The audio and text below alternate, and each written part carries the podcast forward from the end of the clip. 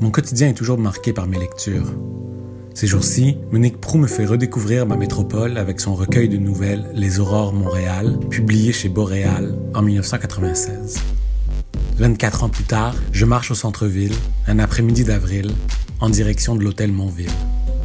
Je ne reconnais plus ma métropole, autrefois si libre et dansante, aujourd'hui frappée de plein fouet par l'obsession sanitaire collective.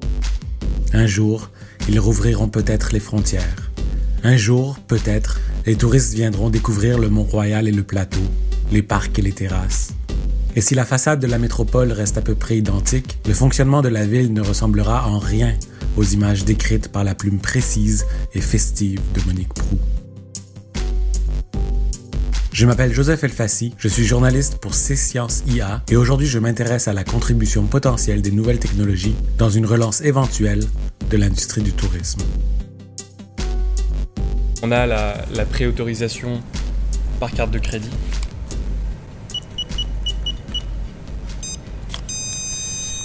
Je veux une, deux ou trois clés pour euh, monter à ma chambre. La clé sort euh, du boîtier. Je récupère ma clé de chambre. Et je récupère mon reçu. Jean-Cédric Caille, je suis directeur des ventes et marketing pour l'hôtel Montville, euh, donc au 1041 rue de Bleury, au centre-ville de Montréal, juste à côté du Palais des Congrès, du quartier des spectacles, 5 minutes du Vieux-Montréal. Et étant donné que c'est une clientèle d'affaires qui, euh, qui va surtout. euh, euh, voilà le robot qui vient nous voir. Jean-Cédric Caille effectue un voyage au Japon en 2016. C'est en sol nippon qu'il caresse l'idée d'intégrer un robot dans l'expérience du Montville. Ça a été aussi euh, peut-être le meilleur outil marketing qu'on ait eu en ouverture. On a ouvert l'hôtel il y a deux ans. Le fait d'être le premier hôtel au Canada qui a un robot qui fait le service aux chambres. Conçu par une start-up californienne, il peut se promener un peu partout dans l'hôtel. Et comme Bender dans la série animée Futurama, il peut transporter de la bière, mais lui, il peut pas la boire. Là, on lui a demandé de venir faire une livraison pour, euh, pour toi, Joseph. Euh, donc, euh, sur l'écran tactile, c'est écrit Bienvenue, euh, bienvenue, Joseph. On lui a demandé d'ouvrir le boîtier à l'arrivée et avec une petite carte de bienvenue à l'intérieur. C'est une entreprise américaine qui lui a donné naissance, mais c'est l'Internet qui l'a nommé. On a fait un concours sur les réseaux sociaux. On a eu à peu près 500 propositions pour, pour le nom. Et puis, à la fin, ça a été euh, H2M2, euh, référence à R2D2 Star Wars. Donc, un petit peu geek, mais, mais, mais très cool comme nom. Est-ce que vous êtes fan de Star Wars? Est-ce que vous Bien sûr, qui n'est pas fan? La mascotte rétrofuturiste de cet hôtel du centre-ville devient soudainement beaucoup plus qu'un incitatif à selfie pour touristes. Durant l'entièreté de son séjour, le client qui le souhaite peut interagir exclusivement avec H2M2. Le robot peut faire une seule commande à la fois. Le temps moyen de livraison, c'est entre 6 et 7 minutes. Le robot, lui, euh, prend l'ascenseur, donc il appelle l'ascenseur, il est connecté au réseau de l'hôtel. Il peut se déplacer euh, au restaurant, au bar, dans les salles de réunion. On peut se faire livrer sa nourriture et boisson par le robot à la chambre, sachant que le robot ne rentre pas dans la chambre. Il reste à l'extérieur de la chambre, le boîtier s'ouvre au moment où la porte euh, de la chambre s'ouvre aussi. Un robot qui livre la nourriture aux chambres, dit au robot qui repart à sa boîte. Lors de mon arrivée à l'hôtel, Jean-Cédric Caille m'a montré à quel point l'enregistrement peut s'effectuer rapidement, sans contact humain. Si on a fait le web check-in 24 heures avant, on passe 30 secondes à la borne. Donc on a optimisé la partie mécanique de l'enregistrement, qui est souvent le premier irritant dans l'hôtellerie. Et quand on voit ce qui se passe en ce moment avec, euh, avec la Covid-19, la distanciation sociale, etc., je pense que autant le robot était un outil marketing et PR avant, euh, et la borne était un outil euh, euh, complémentaire à la réception, mais on pense vraiment que l'utilisation de ces deux technologies-là va exploser. Il nous assure cependant que la technologie ne portera pas préjudice aux employés du Montville. La première chose, c'est que le client a le choix quand il arrive à la réception du Montville d'aller soit à la réception ou d'aller aux bornes. C'est important de le rappeler parce qu'on n'est pas un hôtel qui, euh, qui supprime de l'emploi ou qui n'a pas de staff dans l'hôtel. On a 170 employés au Montville et on a le même nombre de réceptionnistes au Montville qu'un hôtel traditionnel de la même taille. Contrairement aux touristes solitaires qui souhaitent éviter le contact humain, moi je suis justement à l'hôtel Montville afin de m'entretenir avec différents experts de l'industrie du tourisme. Mon nom est Coralie Lebon, je travaille pour l'Association des hôtels du Grand Montréal, donc qui est une, une association qui euh, représente plus de 100 membres hôteliers dans la grande région de Montréal. Coralie Lebon livre des analyses détaillées des tendances hôtelières à Montréal. Le portrait qu'elle dresse de l'industrie en pleine pandémie marque un énorme contraste avec les années particulièrement fastes que la ville a connues jusqu'ici. En 2019, effectivement, on était à peu près 73% d'occupation. En début d'année, en 2020, juste en nuitée congrès, on était au-delà des espérances. On avait déjà booké l'objectif de l'année 2020 en janvier. Donc ça s'annonçait une excellente année, tout le monde était super heureux.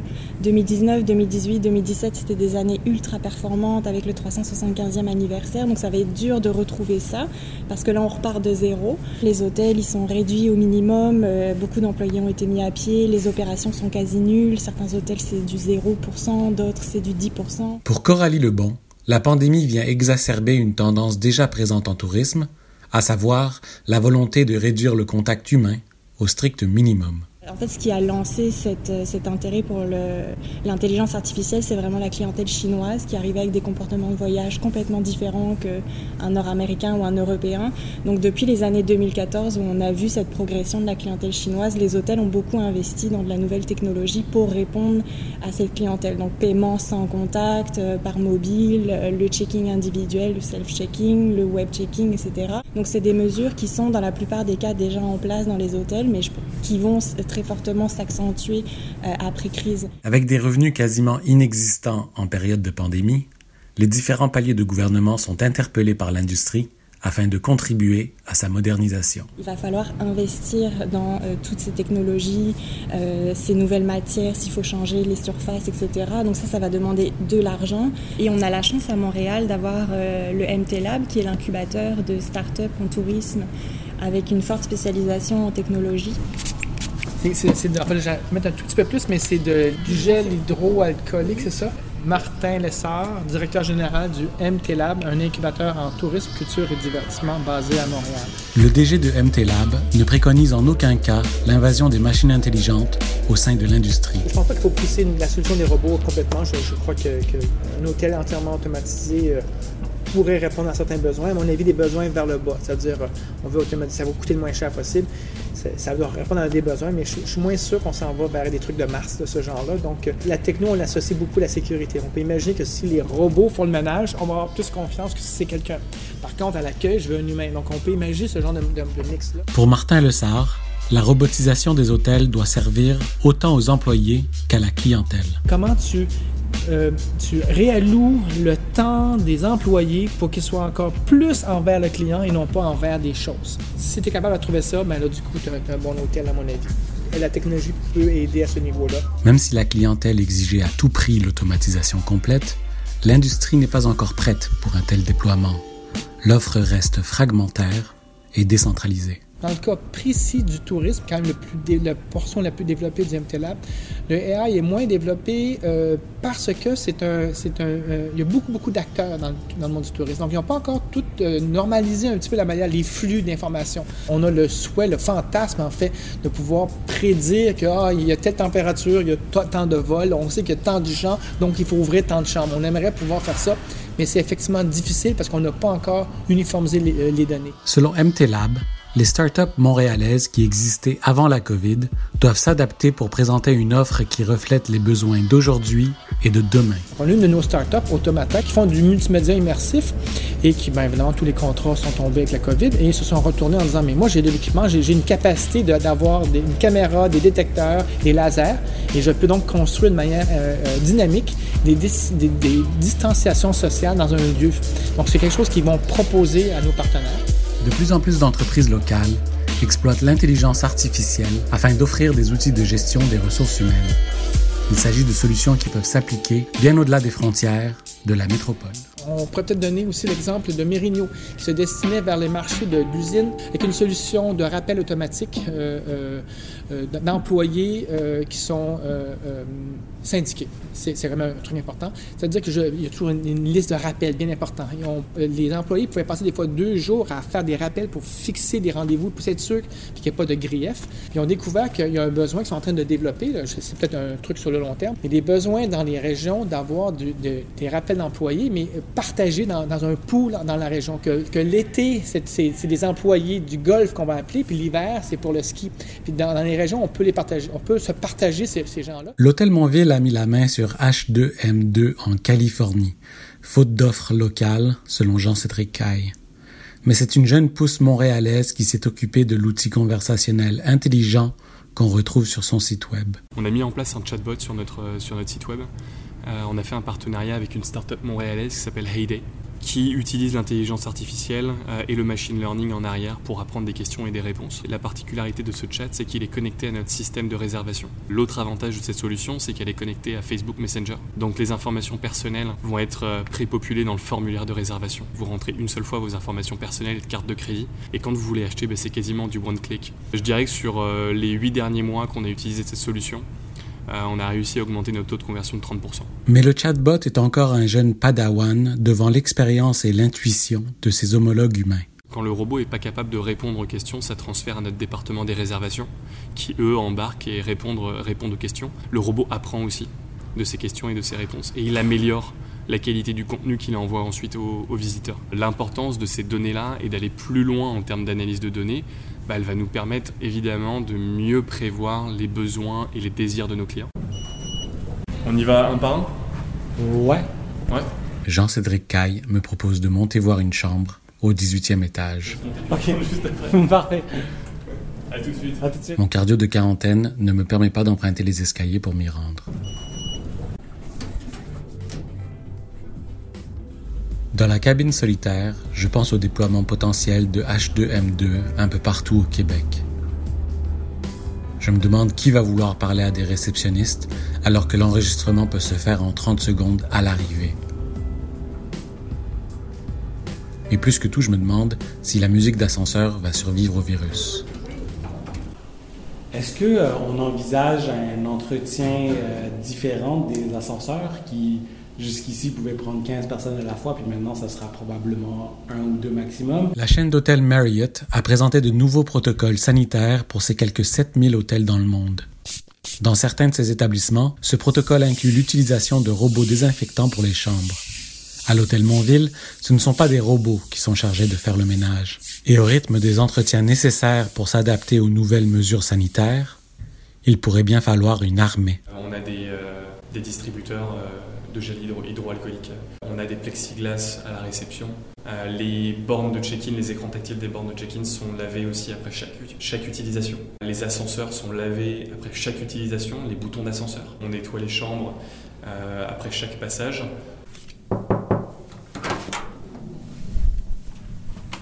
Les clients du Montville peuvent programmer leur séjour via les télévisions géantes installées dans leur chambre. À côté des écrans, un objet particulier suscite ma curiosité. Et donc ça, est-ce que c'est un petit haut-parleur, ça, ici, là? Ou un, téléphone, c'est quoi? C'est un téléphone. Ça, c'est un téléphone. C'est un téléphone, ouais. donc le téléphone est quand même là. C'est-à-dire, si on veut parler à la réception ou quoi que ce soit, on peut, mais la télévision peut être aussi notre hub de contrôle. Ok. Exact. Donc on peut, on peut appeler la réception, on peut appeler le restaurant, on peut appeler le bar. Euh, c'est juste que la, télé, euh, parfois, est plus facile. Encore une fois, si on veut parler à personne, on peut ne parler à personne. Avant de poursuivre notre discussion sur l'industrie, on monte au 20e étage. On a deux étages, donc on peut monter. Question de contempler la vue panoramique de Montréal. Euh, un des avantages uniques de cet hôtel, c'est qu'il n'y a pas de vis-à-vis autour de l'hôtel. Euh, on se retrouve avec un hôtel qui monte jusqu'à 65 mètres de haut. Et on a à la fois des vues sur le pont Jacques-Cartier, sur euh, le Mont Royal, sur toutes les attractions en fait de la ville et les points principaux de la ville. Je l'aime cette ville et je peux encore y voir la métropole polaire et tropicale de Monique Prou. C'était quand la dernière fois que cet espace a été utilisé? Le 10 mars. Ok, donc c'est vraiment très peu de temps avant la fermeture officielle. Ah bah nous, jusqu'au bout, on a essayé d'utiliser tous nos espaces. Hein. Blague à part, c'est le cycle connu de l'industrie du tourisme qui a poussé l'hôtel à accueillir des clients jusqu'au dernier moment. Il faut savoir que dans l'hôtellerie, le cycle de vente, euh, en général entre avril et novembre, euh, c'est là où, euh, où l'hôtel fait de l'argent. et le reste de l'année, c'est là où il en perd. Donc, étant donné qu'on va se retrouver sur un, sur un été très calme, l'année, l'année à venir va être difficile. Au téléphone, je discute avec un expert en marketing. Donc, Frédéric Gonzalo, fondateur de la firme Gonzo Marketing. Selon Frédéric Gonzalo, il s'agit d'une course contre la montre dans toutes les régions du Québec.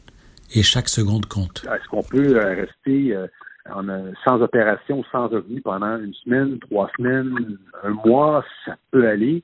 Là, on approche des deux mois avec des taux d'occupation de 3, 5, des fois 7% même moins. Euh, là encore, ça ne peut pas durer. Ce qu'on soupçonne, bien sûr, c'est qu'il y aura peut-être des, euh, des fermetures ou des, des, des, décisions qui devront être prises par ces entrepreneurs-là. Donc, euh, ça ne sera pas simple, mais ça, c'est imminent. Avec les frontières internationales fermées jusqu'à nouvel ordre, le voyageur québécois devra venir à la rescousse, idéalement muni d'une bonne bourse. Il y a une plus petite portion de touristes qui viennent à l'étranger, mais ils dépensent beaucoup plus parce que nous, euh, on peut des fois aller voyager chez des amis, parents et amis, alors que la personne qui débarque de France, d'Australie ou du Japon, des États-Unis, ben, il va à l'hôtel, il va dans les restos, il va dans les festivals et événements. Peut-être que cette année, on a une opportunité que tous ces Québécois qui allaient dépenser de l'argent dans les Caraïbes, euh, en Europe, euh, en Asie, ben, ils vont moins y aller compte tenu du contexte et ils dépenseront peut-être un peu plus cet argent-là ou une portion décidera de ne, de ne pas voyager à l'international et de dépenser cet argent-là aux îles de la Madeleine, en Côte-Nord ou en Abitibi, voire même à Montréal ou à Québec. Les tarifs risquent d'augmenter afin de financer la modernisation des établissements et les Québécois devront assumer les coûts de cette transformation en tant que clients ou contribuables. Les mesures sanitaires vont exiger probablement des coûts additionnels et ces coûts-là, ben, il faudra les refiler en quelque part. Et malheureusement, ben, souvent, ça va être dans le prix de la nuitée. Donc, le consommateur, selon moi, devra s'attendre à des coûts plus élevés. Là. Si c'est pas le cas encore, ça va l'être. Euh, c'est presque inévitable.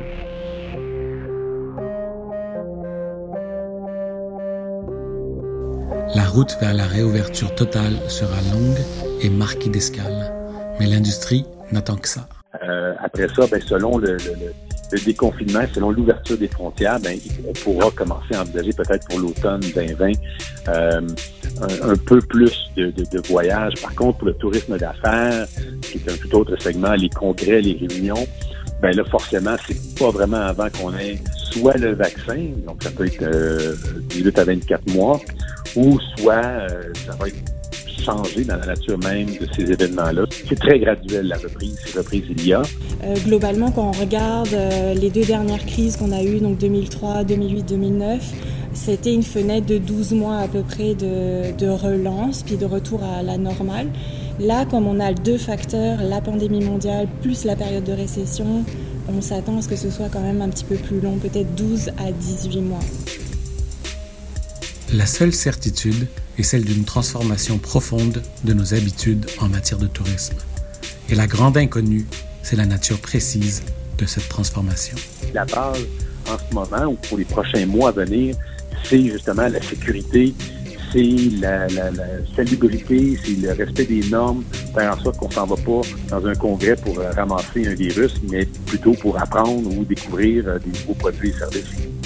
C'est clair qu'on a tous découvert il y a beaucoup de choses qu'on peut faire en vidéoconférence, qu'on n'a plus besoin de se déplacer. Donc dire que ce marché-là euh, est un peu, en tout cas, il va avoir des problèmes à, se rebooter. Donc, des, palais des congrès, comme à côté ici.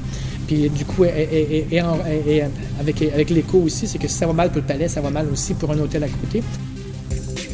Le gros défi pour nous, ça va être l'année et demie qui arrive. On a 11 000 chambres à Montréal, on a à peu près 8 000 qui sont, euh, qui sont fermées. La majorité de, ces propriétés sont des propriétés indépendantes et montréalaises. Donc, euh, donc voilà, il faut les sauver. Sur les prochains mois, c'est quasiment un marathon. Hein. sur les prochains mois, c'est ceux qui vont être capables de courir le plus longtemps qui vont survivre. Alors que je quitte l'hôtel pour retourner à mon confinement, je me demande si l'appel du large va m'interpeller prochainement. À quel point vais-je vouloir visiter le musée à ciel ouvert que représente la capitale nationale? Est-ce que je vais retrouver mes amis d'enfance à Rwanda pendant que la voix de Richard Desjardins chante J'ai roulé 400 000 dans mes écouteurs? Est-ce que l'Estrie, le Saguenay et la Mauricie deviendront mon Italie, ma Thaïlande et mes États-Unis? Et surtout, qu'est-ce qu'un projet de voyage sans la promesse enivrante d'une rencontre imprévue? H2M2, je veux bien, mais j'ai surtout hâte de revoir des humains. C'était une visite guidée du tourisme de demain avec en prime ma première interaction avec un robot. Oui, oui, avec H2M2. Un docu de C-Science IA, écrit et réalisé par Joseph Elfassi.